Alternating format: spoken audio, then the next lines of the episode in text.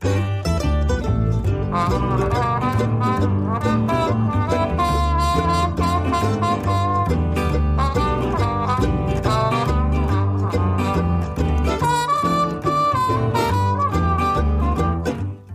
and welcome to On the Ledge Houseplants.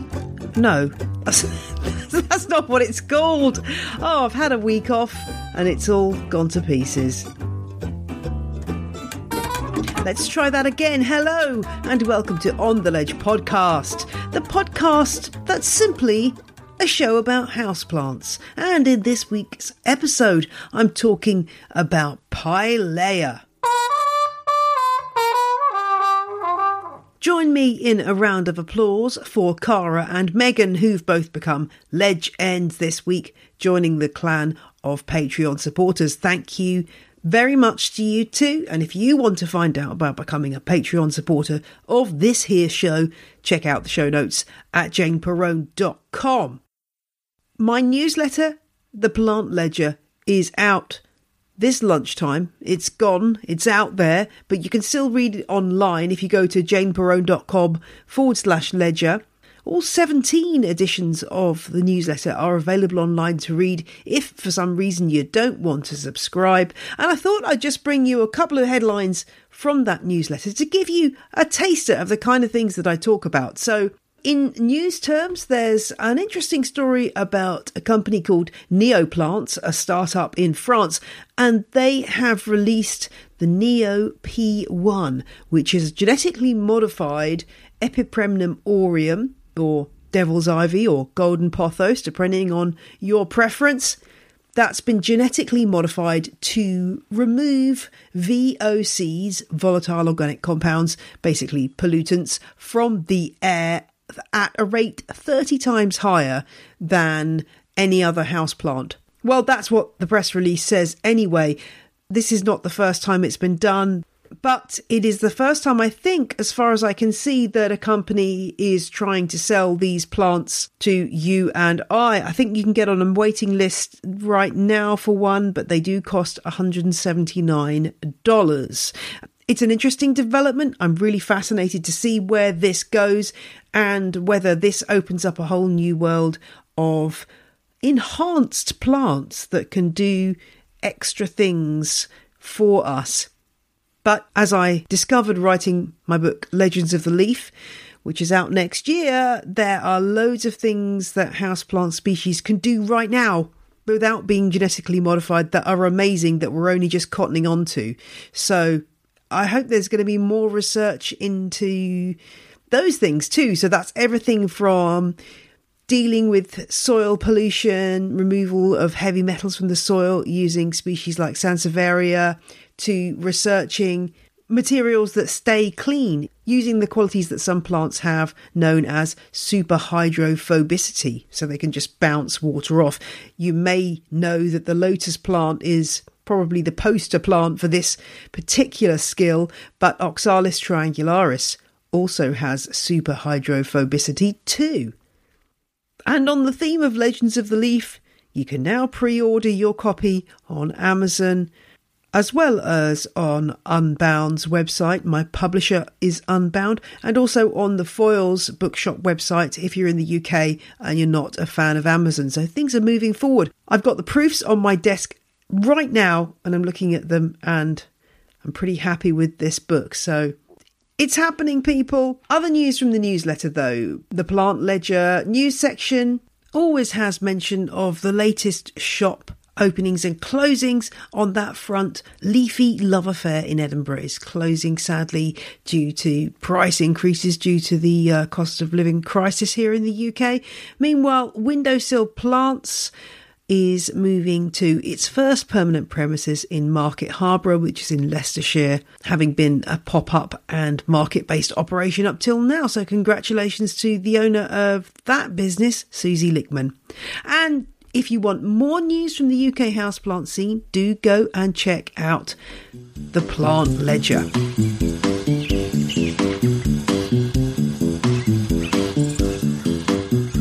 At the top of that newsletter, I focus on three underrated genera that contain interesting houseplants this week. And for this episode of On the Ledge, I'm going to go a little bit deeper into the genus Pilea. Now, most of us know that the Chinese money plant Pilea peperomioides is part of this genus, but there are so many more interesting houseplants in this genus. To put this in context, the genus Pilea is part of the nettle family, that's the Urticaceae, and there are about, well, depends on which taxonomist you agree with, but about 600, 700 species in this genus, and they are widely spread around the world. There are species that come from North America, South America, Africa, Southeast Asia, but none from Australia or New Zealand. Now, what are some of the species names that you might be familiar with as houseplants? And the first one I want to talk about is Pilea libanensis. This, I reckon, is probably the second most popular Pilea species. I don't have any firm data to back that up, but that's my gut feeling because I tend to see this one about more than the other members of this genus, uh, aside from obviously the all conquering Chinese money plant. Pilea libanensis is often misidentified. I think it's got a little bit better. People have realised that it is uh, not Pilea glauca or Pilea glaucophylla. Both of those names are taxonomically incorrect, uh, but P- Pilea libanensis is the proper name and it's often marketed as silver sprinkles or baby's tears sometimes. And I've also seen it given the cultivar name Greyzy, G R E Y Z Y. Is that a tribute to the British rapper Stormzy? I suspect I'm on a, a, bit of a flight of fancy with that thought, but these are the things that pop into your head when you read cultivar names and uh, make some kind of association that probably isn't there. I wish it was named after Stormzy, though. That would be really cool. But I, I, suspect that's not the case. This plant is rather delicate looking. It has these reddish, wiry stems which kind of flow down in a waterfall and then tiny green leaves with a silvery flecks to them and depending on how much light it's getting that will impact as to how silvery it looks warning about this plant it does tend to get a little bit messy so oftentimes particularly if conditions aren't exactly right, you'll find that you'll lose a load of these tiny leaves. They'll crisp up and fall, and you'll have a mess on the floor. Uh, you probably, if you give the plant a shake, you'll probably find that a lot of dead leaves will fall off. It doesn't mean there's anything wrong with the plant, it just means that it's turning over those leaves fairly quickly because they're quite small. Um, the, the, effect may obviously be worsened if your plant is um, getting erratic watering, but it can be a bit of a messy one. That's just the way Pilea libanensis rolls. So this species comes from Cuba and is used to growing in damp tropical climes. But I actually find this one is a lot more tolerant of drying out than other pileas, which really often do better in a terrarium setup or a wick watering setup. But my Pilea libanensis, well, it has dried out and it it just comes back quite straightforwardly. It's not as fussy. I think because it's got so many little tiny leaves that, you know, if you do lose a few stalks, you can just chop a bit off and the rest will regenerate. So, average room conditions, it seems to do okay. And it will grow into quite a big sort of cascade if you let it. Next up on the list, we're going old school here. This is a plant that was popular back when I was young, many, many moons ago. Um, the common name for this one is silver tree. Pilea spruceana, and I really like the collar combo that you get on these leaves. They're chocolate with silver stripes. It's a great terrarium plant. This one's from South America, parts of Venezuela and Peru and Ecuador. Again, another sort of wet tropical plant. The leaves are a little bit pleated, they're not completely smooth, and that's part of its appeal. You'll sometimes find a cultivar called Norfolk of this species. And I think the main characteristics of that are just that the pleating is a bit more dramatic. Now, despite having the word tree in the name, this is not going to turn into a tree. It's quite actually quite a small plant that uh, is is really tends to stay quite that, that doesn't get huge. It's one of those things that does need frequent cutting back in order to stay looking good and a plant again that I would always be taking cuttings of so that you can revive it if it does to use the technical term, go plonk, as we say in my house. There's a really nice cultivar called Ellen, which has got very, very silvery leaves. The chocolate's almost gone, and the leaves look really metallic and beautiful. If you if this plant does flower, you will understand why the pileas are members of the nettle family because the flowers are tiny and bobbly, and another technical term there, and they do look like nettle flowers. If you're looking for another Pilea for a terrarium, try Pilea Moon Valley. Now, this one is, I think, from the species Involucrata. You'll sometimes see it labelled as Pilea mollis, but I think that Involucrata is the correct specific epithet, the correct species name for this cultivar. And the leaves are just intensely corrugated, chocolatey brown on the inside and lime green on the outside. They remind me of those sweets called chocolate limes. Have you ever had those? They're sort of hard boiled sweets. They're called ch- chocolate limes. They remind me of that. The colour combination is exactly that. But you've got this gorgeous pleating on top. Such a beautiful leaf. I could study it for hours. Now, both this and Spruceana do not need high light levels. They'll be fine in a, most terrariums that uh, have got a in a regular room lighting. And those flowers, well, if you don't like them, you can chop them off and make the plant concentrate on leaves. It is one that will get more gangly as it grows, so keep it snipped back and compact, particularly if it's in a terrarium. More Pilea chat to come, but now let's hear from this week's sponsor. This week's show is supported by Cozy Earth, the premium bedding company that helps you get the deep restorative sleep you need. Bedtime is literally my favourite time of day, so it's really important that my bed is the most comfortable place it can be. I got to try out a set of Cozy Earth sheets, and they really are so comfortable. Cozy Earth's high quality bedding is responsibly sourced and made from soft and sustainable viscose that comes from bamboo fabrics. Bundle up in Cozy Earth pyjamas made from ultra soft viscose from bamboo this holiday season. Now available in holiday hues. Want to give the gift of a good night's rest with Cozy Earth? On the Ledge listeners can take up Cozy Earth's exclusive offer today Get 40% off site wide at cozyearth.com using code LEDGE. That's cozyearth, C O Z Y earth.com, and use code LEDGE, L E D G E, for 40% off now. Now, I do like a plant that's what I would refer to as a double edged sword, and Pilea microphylla is exactly that. It's commonly known as the artillery plant, or the pistol plant because of its power to puff out its pollen when the flowers or the plant as a whole are touched. I mean, this is something actually that Pilea peperomioides does as well. It's just that the Chinese money plant doesn't tend to flower indoors because most of us don't get it cold enough. It, Pilea peperomioides needs a cold snap to flower. So you probably haven't seen yours flower, but if it did, it would do this same thing. You touch it and poof, you get a load of pollen coming out, which I presume is a pollination aid. And it's very different from Moon Valley or from Spruceana because the leaves' main quality is that they're really, really, really small. The leaves are absolutely tiny on this, a couple of millimetres across maybe.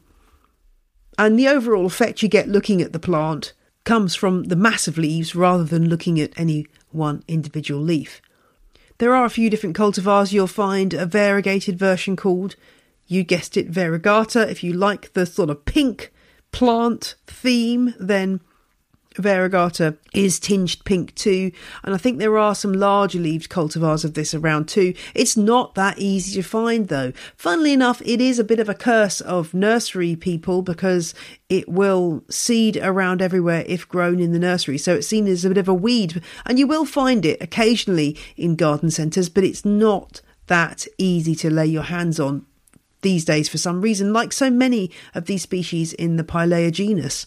One of the other great things about the members of this genus Pilea is that, as far as I know, I always make that small caveat, none of the species that are grown as houseplants that I've come across are toxic to pets or indeed humans. So, this is a good choice if you have small kids or cats or dogs or any other creature that might be nibbling without you knowing. Um, and Pilea should all be fine.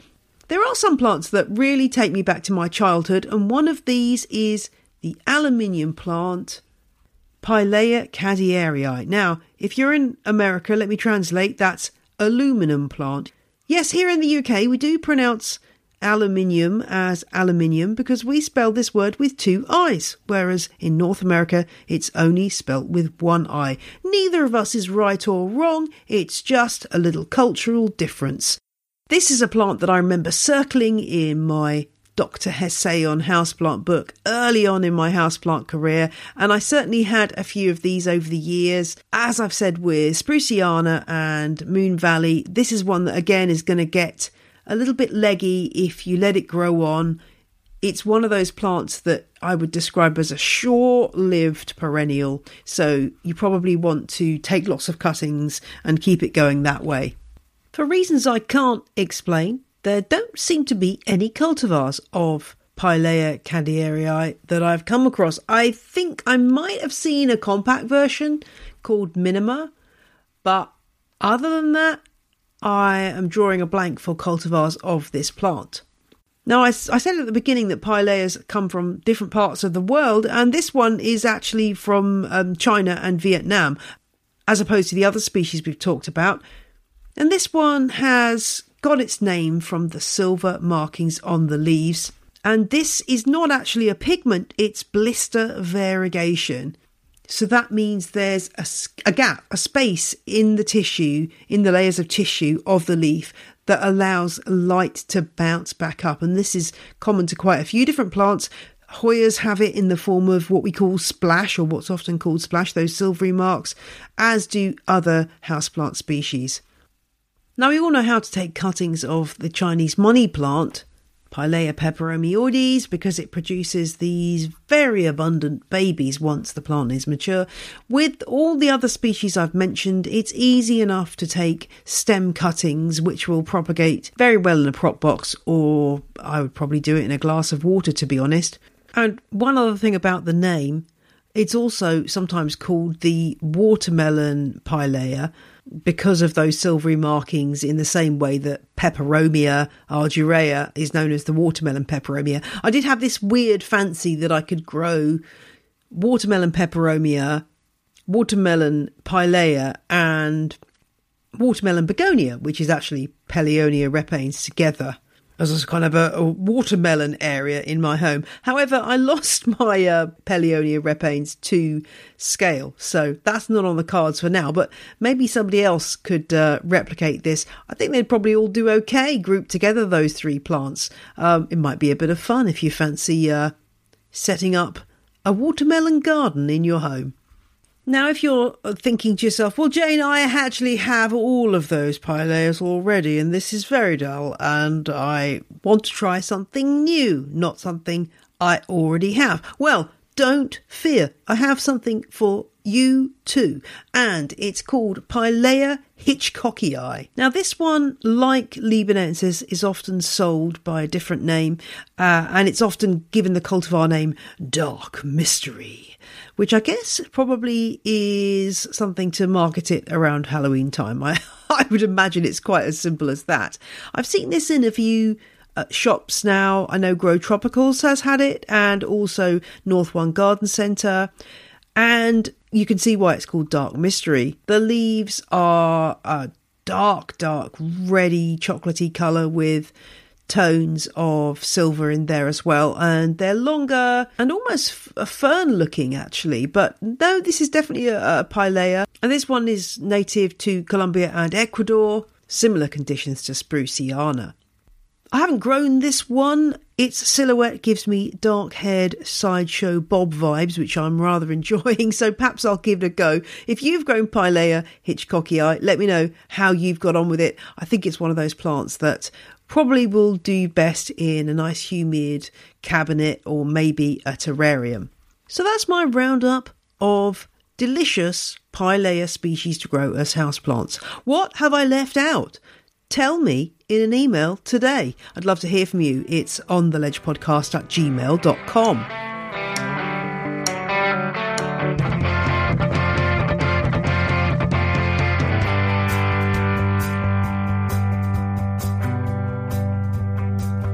That is all for this week's show. Thank you, as ever, for lending me your ears as we chat about plants and the show will now be running all the way up to Christmas without a break. So, lots more episodes for you to enjoy. If you want to get in on my Christmas mail out for Patreon subscribers at the legend and superfan level, then become a patron by November the 21st, 2022 at the latest. That's my cut-off point, and I'll be beavering away working on those cards over the next few weeks. Until next Friday, though, have a fantastic week. Take care of yourself, take care of your plants, and don't forget to breathe.